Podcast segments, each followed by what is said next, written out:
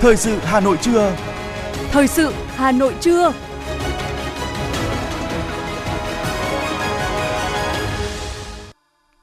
Lê Thông và Thu Thảo xin đồng hành cùng quý vị và các bạn trong 30 phút của chương trình Thời sự trưa nay, thứ tư ngày 11 tháng 1 năm 2023. Những nội dung chính sẽ được đề cập đến trong chương trình hôm nay. Thủ tướng Phạm Minh Chính lên đường thăm chính thức Cộng hòa Dân chủ Nhân dân Lào. Bí thư Thành ủy Đinh Tiến Dũng phát biểu khai mạc hội nghị lần thứ 11 Ban chấp hành Đảng bộ thành phố Hà Nội khóa 17. Phó Bí thư Thường trực Nguyễn Thị Tuyến dự lễ thông xe đường vành đai 2 trên cao từ ngã tư Sở đến cầu Vĩnh Tuy. Phần tin thế giới có những thông tin đáng chú ý. Hạ viện Mỹ thành lập ủy ban về cạnh tranh chiến lược với Trung Quốc. Ukraine gánh nợ công lên tới gần 18 tỷ đô la Mỹ trong năm 2023. Sau đây là nội dung chi tiết. Thưa quý vị, thưa các bạn, sáng sớm nay, Thủ tướng Chính phủ Phạm Minh Chính dẫn đầu đoàn đại biểu cấp cao Việt Nam rời thủ đô Hà Nội lên đường thăm chính thức Cộng hòa Dân chủ Nhân dân Lào và đồng chủ trì kỳ họp lần thứ 45 Ủy ban Liên Chính phủ Việt Nam Lào từ ngày 11 đến 12 tháng 1 năm 2023 theo lời mời của Thủ tướng Chính phủ nước Cộng hòa Dân chủ Nhân dân Lào Sòn Say Si Phan Đòn. Đây là chuyến thăm chính thức đầu tiên của Thủ tướng Chính phủ Phạm Minh Chính đến Cộng hòa Dân chủ Nhân dân Lào, cũng là chuyến công tác nước ngoài đầu tiên của Thủ tướng trong năm 2023. Thủ tướng Phạm Minh Chính là lãnh đạo nước ngoài đầu tiên mà Thủ tướng Lào Sòn Say Si Phan đón thăm. Chuyến thăm của Thủ tướng Phạm Minh Chính diễn ra trong bối cảnh mối quan hệ hữu nghị vĩ đại, tình đoàn kết đặc biệt và sự hợp tác toàn diện Việt Nam Lào, Lào Việt Nam đang phát triển ngày một vững chắc. Trong bối cảnh đại dịch COVID-19, hai nước vẫn giữ được đà phát triển và mối quan hệ trên các lĩnh vực. Sáng nay, Ban chấp hành Đảng bộ thành phố Hà Nội khóa 17 tiến hành hội nghị lần thứ 11 xem xét cho ý kiến về nhiều nội dung quan trọng. Đây là hội nghị đầu tiên của Ban chấp hành Đảng bộ thành phố trong năm 2023, năm có ý nghĩa bản lề thực hiện nghị quyết đại hội lần thứ 17 Đảng bộ thành phố nhiệm kỳ 2020-2025.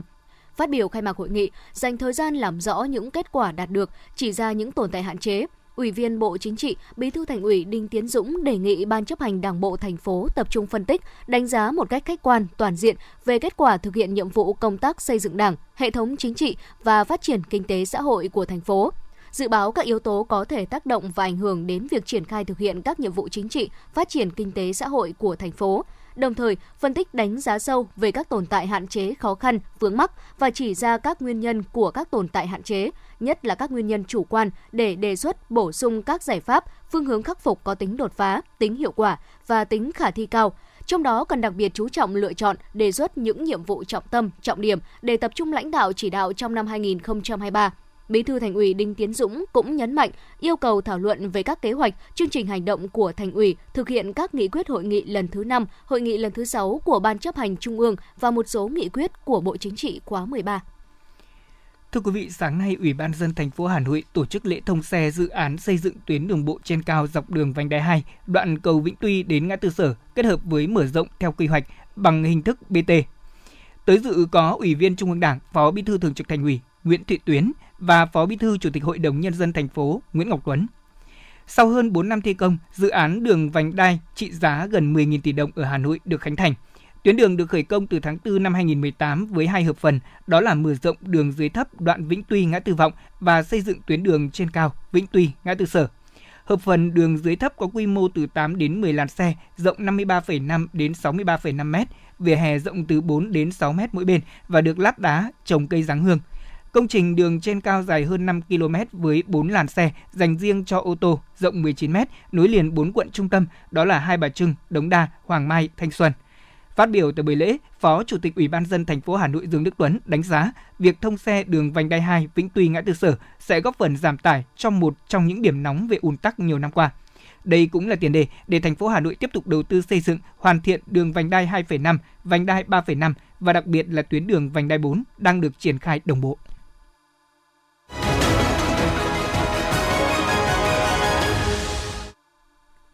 Chương trình thời sự xin được tiếp nối với một số thông tin kinh tế. Thưa quý vị, nhằm cung cấp đầy đủ hàng hóa cho người dân nhân dịp Tết Nguyên đán Quý Mão, đảm bảo không tăng giá hàng thiết yếu, Sở Công Thương Hà Nội đã đưa ra nhiều giải pháp, trong đó có đa dạng kênh phân phối từ trực tiếp đến trực tuyến.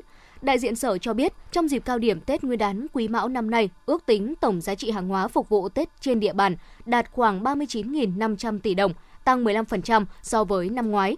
Đáng chú ý năm nay, Hà Nội có 35 doanh nghiệp gồm các sàn thương mại điện tử, siêu thị, hệ thống phân phối, cửa hàng lớn có hình thức bán hàng trực tuyến qua điện thoại, website, ứng dụng thương mại điện tử để người dân tiêu dùng nắm bắt thông tin, chủ động mua hàng hóa. Sở cũng kết hợp với các cơ quan chức năng có 4 đoàn kiểm tra liên ngành kiểm tra chất lượng hàng hóa, vệ sinh an toàn thực phẩm, các cơ sở phân phối hàng hóa dịp Tết, đảm bảo không xảy ra tình trạng găm hàng thổi giá, triệt để xử lý hàng giả, hàng kém chất lượng bảo vệ người tiêu dùng. Số liệu của Bộ Lao động Thương binh Xã hội cho thấy so với cùng kỳ vào năm 2019, đời sống của người lao động hiện nay đã được đảm bảo hơn, thu nhập bình quân tăng 14,5%. Bình quân thưởng Tết Nguyên đán năm nay cũng tăng 11% so với năm trước, dù phải đối diện với rất nhiều thách thức. Tuy nhiên trong quý 1 của năm nay, nhu cầu tuyển dụng sẽ gia tăng khoảng 350.000 đến 400.000 lao động. Báo cáo do Savills vừa công bố cho thấy, cả thị trường Hà Nội trong năm 2022 chỉ có 12.637 nguồn cung mới được tung ra. Đây là mức thấp nhất trong vòng 8 năm qua, trong đó căn hộ hạng B chiếm tỷ trọng lớn nhất với 83%, theo sau là căn hộ hạng A với 9%. Số lượng căn hộ bàn giao cũng giảm khi theo báo cáo năm 2022, Hà Nội chỉ có 10.100 căn hộ được bàn giao. Theo Savills, trong giai đoạn 2020 đến 2024, số lượng căn hộ bàn giao giảm trung bình 36% mỗi năm. Cũng theo Savills, tổng nguồn cung sơ cấp tại Hà Nội trong quý thứ tư của năm 2022 là 20.333 căn hộ. Số lượng giao dịch đạt 2.890 căn, giảm 20% theo quý và 30% theo năm. Tỷ lệ hấp thụ của các dự án mới mở bán đạt 28%, giá bán căn hộ sơ cấp trung bình đạt 47 triệu Việt Nam đồng trên 1 mét vuông. Savills đánh giá mức giá này ổn định theo quý và tăng 15% theo năm. Theo Tổng cục Hải quan tháng 12 năm 2022, cả nước nhập khẩu 21.895 ô tô nguyên chiếc các loại, tổng kim ngạch 431,55 triệu đô la Mỹ. Đây cũng là tháng có lượng xe nhập khẩu nhiều thứ hai trong năm 2022, trong đó tháng nhiều nhất là tháng 11 với gần 23.000 xe. Hai thị trường Việt Nam nhập khẩu ô tô nhiều nhất đó là Indonesia và Thái Lan. Trong đó thì Indonesia đã vượt Thái Lan về lượng xe nhập khẩu. Tuy nhiên, xứ sở chùa vàng vẫn đứng số 1 về kim ngạch. Diện tích có nước vụ đông xuân tính đến hết ngày 9 tháng 1 là gần 122.000 ha, chỉ đạt 24,5% diện tích gieo cấy theo kế hoạch. Các tỉnh Phú Thọ, Nam Định, Vĩnh Phúc, Ninh Bình lấy nước đạt từ trên 40%, còn các tỉnh Thái Bình, Hải Dương, Bắc Ninh, Hưng Yên và thành phố Hà Nội lấy nước đạt thấp. Nguyên nhân Hà Nội chưa tập trung lấy nước vào ruộng do tập quán canh tác muộn và một số công trình thủy lợi chưa được nâng cấp, phải lấy nước bằng các trạm bơm, giã chiến nên tiến độ lấy nước chậm. Đây là địa phương thường xuyên chậm tiến độ so với các địa phương khác. Theo kế hoạch, đợt 2 lấy nước sẽ bắt đầu từ 0 giờ ngày 1 tháng 2 đến 24 giờ ngày 8 tháng 2, tổng cộng là 8 ngày.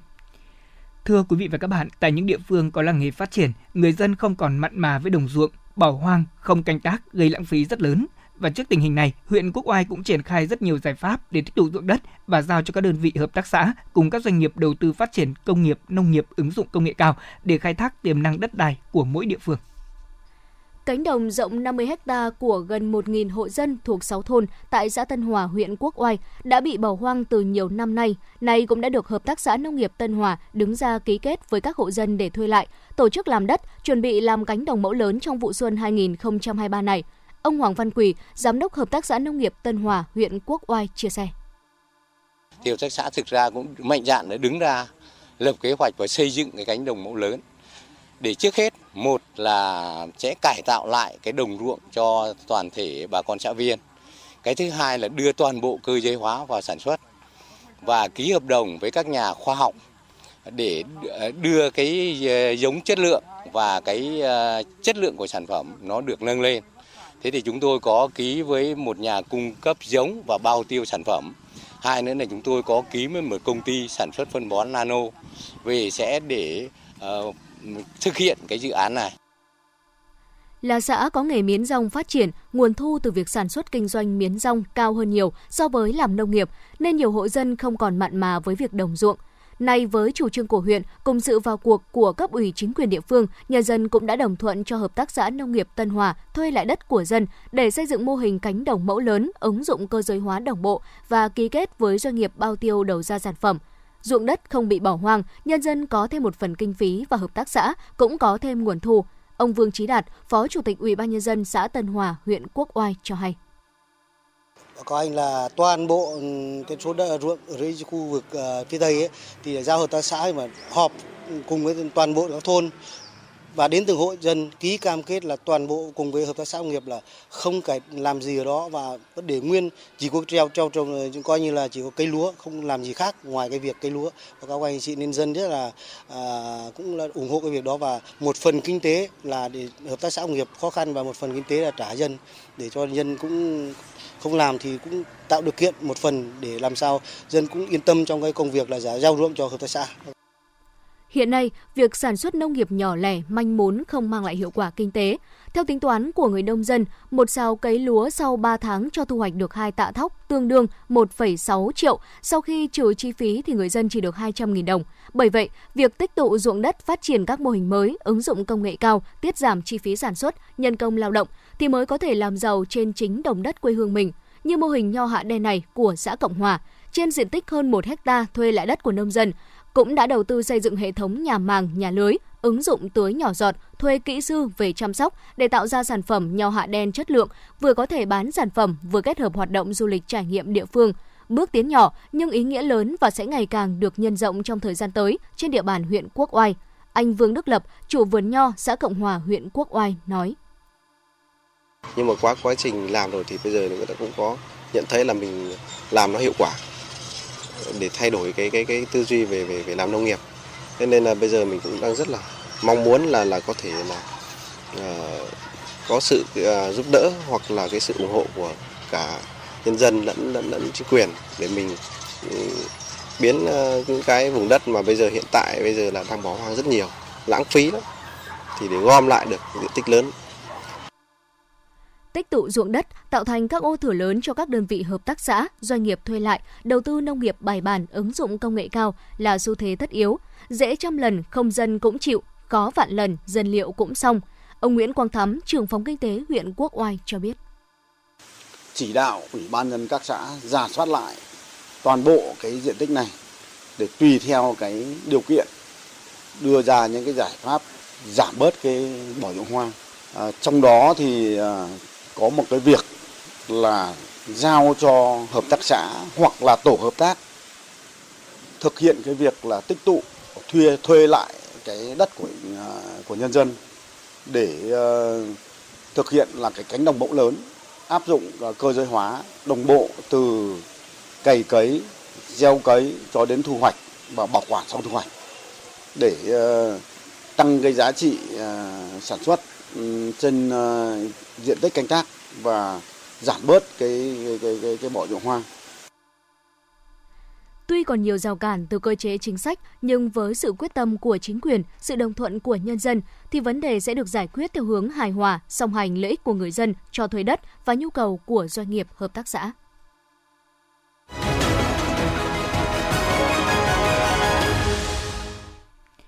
Thưa quý vị và các bạn, những ngày giáp Tết, người làng Đại Đồng huyện Thạch Thất lại nhộn nhịp chuẩn bị món chè kho để phục vụ cho thị trường với mong muốn sản phẩm của làng nghề ngày một vươn xa ra thị trường Hà Nội cũng như các tỉnh thành. Mỗi dịp Tết, mừng thọ, người dân xã Đại Đồng lại huy động nhân lực làm với số lượng lớn. Ông Kiều Thế Lương, hộ sản xuất bánh chè kho lớn ở xã Đại Đồng cho biết, nguyên liệu làm chè kho là đậu xanh và đường kính, thêm một chút hương liệu như dầu chuối hoặc vani – chứ không hề có thêm một thứ phụ gia nào khác. Ngày xưa khi đường kính còn hiếm, chè kho thường được làm bằng mật nên thường sẫm màu.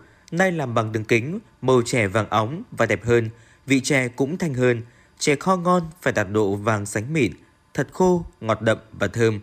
Nắm bắt được nhu cầu của người dân, gia đình ông Lương và một số hộ dân trong thôn đã làm chè kho để bán, đặc biệt là dịp Tết Nguyên đán. Trước đây, các hộ chuyên làm thủ công, Giờ đây có máy móc hỗ trợ nên mọi công đoạn làm cũng đã nhanh hơn, bảo quản được lâu hơn. Ông Kiều Thế Lương, hộ sản xuất bánh chè kho lớn xã Đại Đồng, huyện Thạch Thất cho biết. Nhà tôi thì nói chung làm nghề này nó được khoảng dăm bảy năm. Còn cái bí quyết làm thì cơ bản ngon hay không là cái khâu đồ độ được khô tơi. Thằng mang nhà đánh, đánh và đánh với đường đường là phải đủ đường là thời bây giờ là để được lâu còn mấy ờ, như nhà tôi chỉ làm khoảng tấn độ tấn đường thôi. Khoảng hai tấn rưỡi chè cái tết này thì kiếm khoảng vài bốn chục. Bánh này thì chủ yếu đại đồng này thì là chủ yếu là bán vào ngày tết tháng giêng này. Để làm được món chè kho ngon không hề đơn giản. Đỗ xanh sau khi ngâm nước cho nở được đãi sạch vỏ đồ chín rồi đánh tơi. Sau đó cho vào nước đường khuấy đến khi chè quánh lại. Đổ ra khay để nguội cắt thành những miếng nhỏ vừa ăn. Khi nấu chè, phải quấy đều tay, nếu không chè sẽ không mịn, không ngon và còn bị khê. Đây cũng là công đoạn mất sức nhất, đòi hỏi người đánh chè phải có đôi tay khỏe và dẻo dai. Hiện nay, thị trường có bán sẵn nhiều loại đậu xanh sát vỏ dùng rất thuận tiện. Song nhiều gia đình vẫn tự mua đậu hạt về tự xay vỡ, đãi sạch để hạt đậu còn nguyên giá trị dinh dưỡng và mùi thơm rất đặc trưng. Nếu những năm trước, để nấu được nồi chè kho khoảng 10 kg phải làm hoàn toàn thủ công, dùng đũa cả đánh nát trong 3 giờ mới được, thì nay nghề làm chè kho đã có máy móc hỗ trợ. Nhờ vậy, năng suất cao hơn và chất lượng đồng đều hơn. Nhiều gia đình đã đầu tư cả trăm triệu đồng để mua máy đánh đậu, nồi hấp, máy hút chân không. Nhờ vậy mà mỗi ngày, gia đình có thể làm được cả tạ chè kho, gấp hàng chục lần so với làm thủ công như trước. Sản phẩm chè kho xuất đi các nơi đã được hút chân không và có thể để được khoảng 10 ngày trong điều kiện thời tiết lạnh, còn trong thời tiết nóng thì để được từ 3 đến 4 ngày. Nếu để vào ngăn mát tủ lạnh, muốn ăn nóng và có lò vi sóng thì trước khi ăn bóc bỏ giấy bạc, cho vào lò vi sóng quay khoảng 2 phút là giống như chè kho vừa mới làm. Còn nếu thích ăn nguội, ăn mát cũng rất ngon. Đây cũng là ưu điểm so với cách làm truyền thống, phải lần bánh vào bột chè lam nhưng thời gian bảo quản được ít hơn trong điều kiện thời tiết nồm, ẩm, dễ bị ủi thiêu. Những năm gần đây, huyện Thạch Thất luôn quan tâm đến việc bảo tồn và phát triển các làng nghề truyền thống, trong đó có sản phẩm chè kho tại đồng. Đồng thời tăng cường công tác tuyên truyền quảng bá để du khách biết đến các món quà đặc sản này. Bà Nguyễn Thị Minh Phương, Phó trưởng phòng văn hóa thông tin huyện Thạch Thất cho biết. Trên địa bàn huyện là có um, chè kho của Đại Đồng. Cái này đã được Cục Sở hữu trí tuệ công nhận nhãn hiệu tập thể. Đây là những cái đặc sản của huyện Thạch Thất. Mỗi khi ờ, thành phố tổ chức các cái hội trợ ẩm thực hoặc là thành phố có tổ chức những cái lễ hội văn hóa ẩm thực thì huyện Thạch Thất đều có những cái gian hàng ờ, trưng bày về các sản phẩm đặc trưng này để giới thiệu đến bạn bè trong nước và quốc tế. Chè kho, món ăn nhắc nhở truyền thống, dễ ăn, lại an toàn bởi không hề có chất bảo quản. Vào dịp Tết hay đám cưới, đám khao thọ, có gia đình có thể làm được từ 1 đến 2 tạ chè kho một ngày. Nhờ có nghề làm chè kho mà nhiều gia đình trở nên khá giả. Hiện nay, chè kho Đại Đồng đã được Cục Sở hữu trí tuệ cấp nhãn hiệu tập thể gắn với các hoạt động tôn vinh làng nghề. Sản phẩm chè kho Đại Đồng đã được xuất bán khắp thành phố Hà Nội và các tỉnh thành trong cả nước. Thứ nguyên liệu quê dân dã qua đôi bàn tay khéo léo của người nông dân đã trở thành món quà quê chẳng thể nào quên với mọi người dù là lần đầu thưởng thức. Trong cái lạnh mùa đông, được thưởng thức món chè kho, ai cũng cảm nhận rõ cái tình của người làm nghề và vị thơm ngon thực sự của món quà quê dân dã, mang đậm nét văn hóa truyền thống của vùng đất xứ đoài, mang đậm hương vị Tết cổ truyền của dân tộc.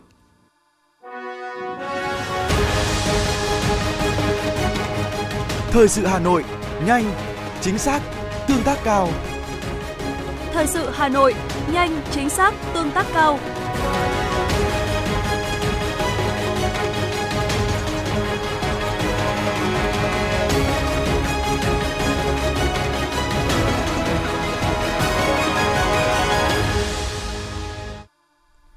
Thưa quý vị và các bạn, thực hiện kế hoạch của Ủy ban nhân dân thành phố Hà Nội và chủ trương của Thường trực quận ủy, Ủy ban nhân dân quận đã xây dựng và triển khai kế hoạch tổ chức chợ hoa xuân Tết Nguyên đán Quý Mão năm 2023. Quận Hoàn Kiếm vừa tổ chức khai mạc chợ hoa Tết truyền thống hàng lược và các hoạt động tại không gian bích họa Phùng Hưng phục vụ Tết Quý Mão. Chợ hoa xuân năm nay diễn ra đến 20 giờ ngày 21 tháng 1, tức 30 tháng Chạp, năm nhâm dần. Chợ hoa được tổ chức tại các tuyến phố Hàng Lược, Hàng Khoai, Hàng Rươi, Hàng Mã và không gian bích họa phố Phùng Hưng thuộc phường Hàng Mã. Phản ánh của phóng viên. Với mục tiêu bảo tồn và phát huy giá trị di sản văn hóa phi vật thể, giữ gìn nét đẹp văn hóa của người Hà Nội, quận Hoàn Kiếm sẽ tổ chức các chương trình, sự kiện và hoạt động văn hóa truyền thống quan trọng như chợ hoa Tết truyền thống, các giá trị di sản của khu phố cổ Hà Nội, đưa khu phố cổ Hà Nội và quận Hoàn Kiếm trở thành điểm đến an toàn, thân thiện, chất lượng và hấp dẫn. Phát biểu tại lễ khai mạc hội trợ Hoa Tết Quý Mão năm 2023, ông Nguyễn Anh Quân, Ủy viên Ban Thường vụ, Phó Chủ tịch Thường trực Ủy ban dân quận Hoàn Kiếm cho biết, chợ hoa Tết truyền thống mà người dân thường quen gọi là chợ hoa hàng lược từ lâu đã trở thành một nét sinh hoạt độc đáo của người dân phố cổ cũng như người dân thủ đô Hà Nội. Chợ họp một lần duy nhất trong năm, bắt đầu từ ngày 15 cho đến ngày 30 tháng Chạp và càng gần Tết thì chợ càng đông vui, mang đậm không khí Tết của đất Hà Thành. Để tổ chức được chợ hoa Tết thực hiện hiệu quả tạo không khí vui tươi phấn khởi đón Tết truyền thống trong nhân dân, đồng thời quảng bá giới thiệu với khách du lịch về Tết Nguyên đán cổ truyền. Lãnh đạo của quận Hoàn Kiếm cũng đề nghị các cơ quan đơn vị nghiêm túc triển khai các nhiệm vụ cụ thể trọng tâm sau.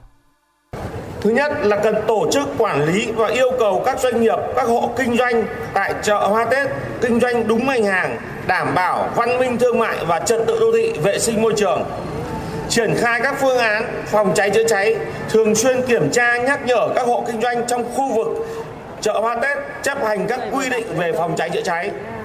Tập trung kiểm tra xử lý các điểm trông giữ phương tiện không phép các điểm trông thụ giữ xe quá giá quy định sử dụng quá diện tích xung quanh khu vực chợ hoa Tết tổ chức kiểm tra các hoạt động kinh doanh tại khu vực chợ hoa Tết kịp thời xử lý nghiêm các hành vi kinh doanh hàng cấm, hàng nhập lậu, hàng giả, hàng kém chất lượng, hàng không rõ nguồn gốc, vi phạm các quy định về trật tự đô thị, vệ sinh thực, ờ, vệ sinh môi trường và an toàn thực phẩm. Bố trí lực lượng thường xuyên tuần tra trong khu vực chợ hoa Tết để đảm bảo tuyệt đối an ninh trật tự, trật tự an toàn xã hội nhằm bảo tồn và phát huy giá trị di sản văn hóa phi vật thể, giữ gìn nét đẹp văn hóa của người Hà Nội, quảng bá hình ảnh quận Hoàn Kiếm có bề dày lịch sử, thanh lịch văn minh đến bạn bè trong nước và quốc tế. Các chương trình, sự kiện, các hoạt động văn hóa truyền thống quan trọng như chợ hoa Tết truyền thống sẽ góp phần rất lớn trong việc quảng bá giới thiệu các giá trị di sản của khu phố cổ Hà Nội, đưa khu phố cổ Hà Nội, quận Hoàn Kiếm trở thành một điểm đến an toàn, thân thiện, chất lượng và hấp dẫn, là một sản phẩm du lịch độc đáo, tạo động lực phát triển kinh tế của quận. Năm nay, chợ hoa Tết truyền thống được tổ chức từ ngày 6 tháng 1 năm 2023 đến 20 giờ ngày 21 tháng 1 năm 2023, tức là từ ngày 15 đến ngày 30 tháng Chạp năm nhâm dần. Chợ hoa xuân năm nay được tổ chức tại các khu vực trên các tuyến phố Hàng Lược, Hàng Khoai, Hàng Dươi, Hàng Mã và không gian bích họa phố Phùng Hưng thuộc phường Hàng Mã. Trong đó, tại các tuyến phố Hàng Lược, Hàng Khoai, Hàng Dươi, Hàng Mã, bố trí sắp xếp các ngành hàng quất, hoa tươi, hoa đào, ngành hàng trang trí, đồ giả cổ, hoa lụa. Còn tại không gian bích họa trên phố Phùng Hưng, giới thiệu các sản phẩm dân gian truyền thống của các nghệ nhân, thợ thủ công làng nghề Việt Nam như là tranh dân gian, thư pháp, gốm sứ, mây che đan, đồ chơi tò he và giao lưu trình diễn một số các loại hình âm nhạc truyền thống vùng miền như là hát sầm, xòe thái, đơn ca tài tử. Trong hoạt động của hội trợ hoa Tết truyền thống sẽ có nhiều doanh nghiệp và hộ kinh doanh cùng các cá nhân tham gia hưởng ứng. Đây là một phần quan trọng làm nên sự thành công của hội trợ hoa. Ông Nguyễn Minh Tuấn, một hộ kinh doanh hoa, chia sẻ. Chợ hoa truyền thống hàng lược, lịch sử lâu đời, gắn bó sâu lặng với người Hà Nội. Nói riêng, nét đẹp truyền thống của người Hà Thành hàng năm tới được sự quan tâm của các đồng chí lãnh đạo quận Hoàn Kiếm, chợ hoa truyền thống Nguyên đán lại được tổ chức. Người Hà Nội và khách du lịch quốc tế lại có cơ hội du ngoạn thư thái dặm ngắm phố hoa mua những cành đào cây quất ưng ý để mang về gia đình. Chợ hoa hàng lược những ngày này là những bức tranh tô đẹp thêm cho đất Hà Thành là nơi tiêu thụ sản phẩm cho những người nông dân ngoại thành Hà Nội. Năm nay, theo kế hoạch về tổ chức chợ hoa xuân phục vụ Tết Nguyên đán Quý Mão năm 2023, thành phố Hà Nội tổ chức 91 điểm chợ hoa xuân để phục vụ người dân. Các chợ hoa xuân sẽ trưng bày các loại hoa, cây cảnh và một số sản phẩm thủ công mỹ nghệ của các làng nghề truyền thống, sản phẩm phục vụ Tết Nguyên đán. Qua đó phục vụ nhu cầu mua sắm, tham quan, giải trí của nhân dân thủ đô và khách du lịch trong dịp Tết Nguyên đán Quý Mão trên địa bàn thành phố.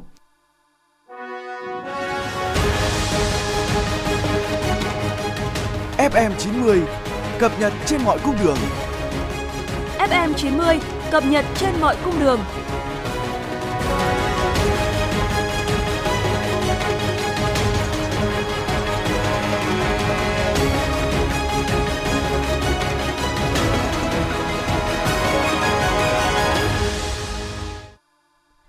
Thưa quý vị, Chủ tịch Ủy ban nhân dân thành phố Hà Nội vừa ký ban hành quyết định số 128 về việc ủy quyền giải quyết thủ tục hành chính về lĩnh vực môi trường trong khu công nghiệp thuộc phạm vi quản lý của Ủy ban nhân dân thành phố. Thời hạn ủy quyền từ ngày 6 tháng 1 đến 31 tháng 12 năm 2023. Theo quyết định, Chủ tịch Ủy ban nhân dân thành phố Hà Nội ủy quyền cho ban quản lý các khu công nghiệp và chế xuất Hà Nội thực hiện giải quyết 5 thủ tục hành chính cấp tỉnh về lĩnh vực môi trường trong khu công nghiệp thuộc phạm vi quản lý của Ủy ban nhân dân thành phố Hà Nội.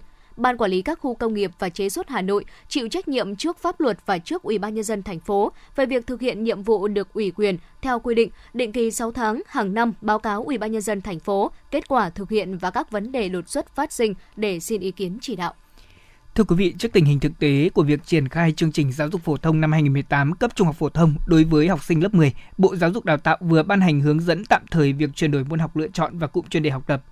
Theo hướng dẫn của Bộ thì việc lựa chọn môn học và cụm chuyên đề học tập của học sinh cần được giữ ổn định cho đến hết lớp 12. Trong trường hợp đặc biệt, học sinh có nguyện vọng chuyển đổi môn học lựa chọn, cụm chuyên đề học tập thì việc chuyển đổi được thực hiện vào cuối năm học để có thể đảm bảo thực hiện kế hoạch giáo dục của nhà trường, quy định về kiểm tra, đánh giá và thời gian để các em học sinh bổ sung kiến thức và kỹ năng. Theo thống kê từ Cổng Cảnh báo An toàn Thông tin Việt Nam, trong năm 2022, có gần 13.000 trường hợp lừa đảo trực tuyến. Dù có nhiều cách thức triển khai khác nhau, hoạt động của kẻ gian có thể được phân thành hai loại hình lừa đảo chính theo mục đích là đánh cắp thông tin cá nhân và tài chính. Trong đó, các vụ lừa đảo nhằm chiếm đoạt tài chính, tiền và các loại tài sản khác chiếm đa phần khi có tới 75,6% số vụ bị phát hiện thuộc dạng này Tuy nhiên, theo Bộ Thông tin và Truyền thông, hành vi đánh cắp thông tin cá nhân cũng là bước đệm để tiếp nối cho việc lên kịch bản thực hiện.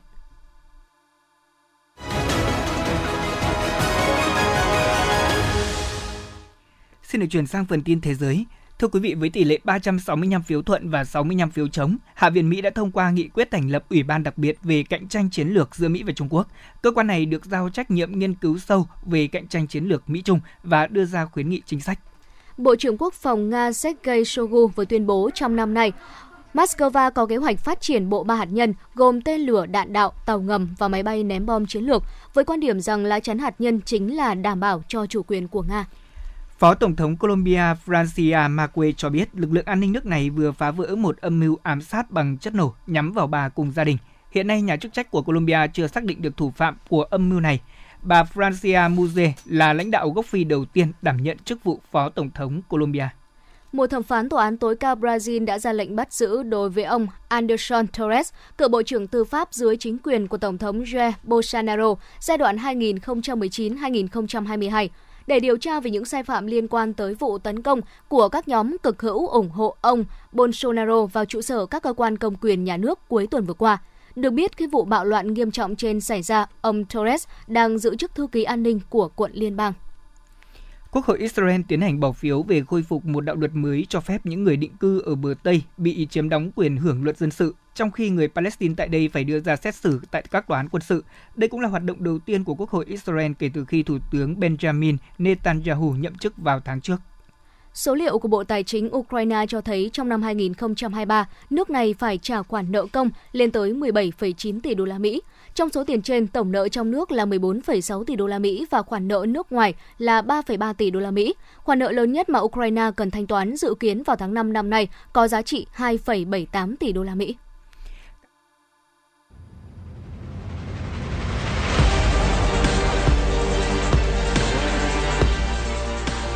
Bản tin thể thao.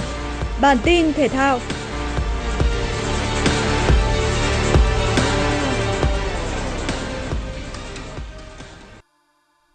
Đội tuyển Thái Lan gặp bất lợi khi thua 0-1 trước đội tuyển Malaysia trong trận bán kết lượt đi AFF Cup 2022.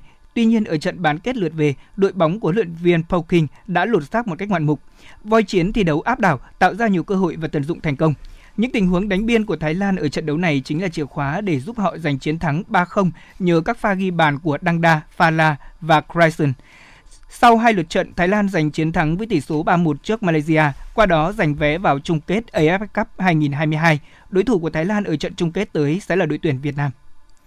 Manchester United đang có phong độ rất cao với chuỗi 7 trận thắng liên tiếp trên mọi đấu trường. Do đó, đội bóng của huấn luyện viên Erik ten Hag được đánh giá cao hơn rất nhiều so với Charlton ở cuộc so tài tại tứ kết League Cup 2022.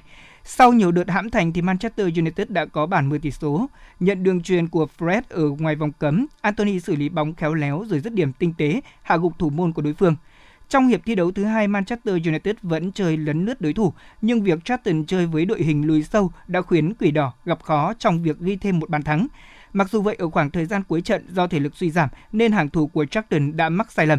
Liên tiếp ở các phút 90 và 90 cộng 4, Rashford đã tận dụng rất tốt cơ hội để ghi cú đúp ấn định chiến thắng 3-0.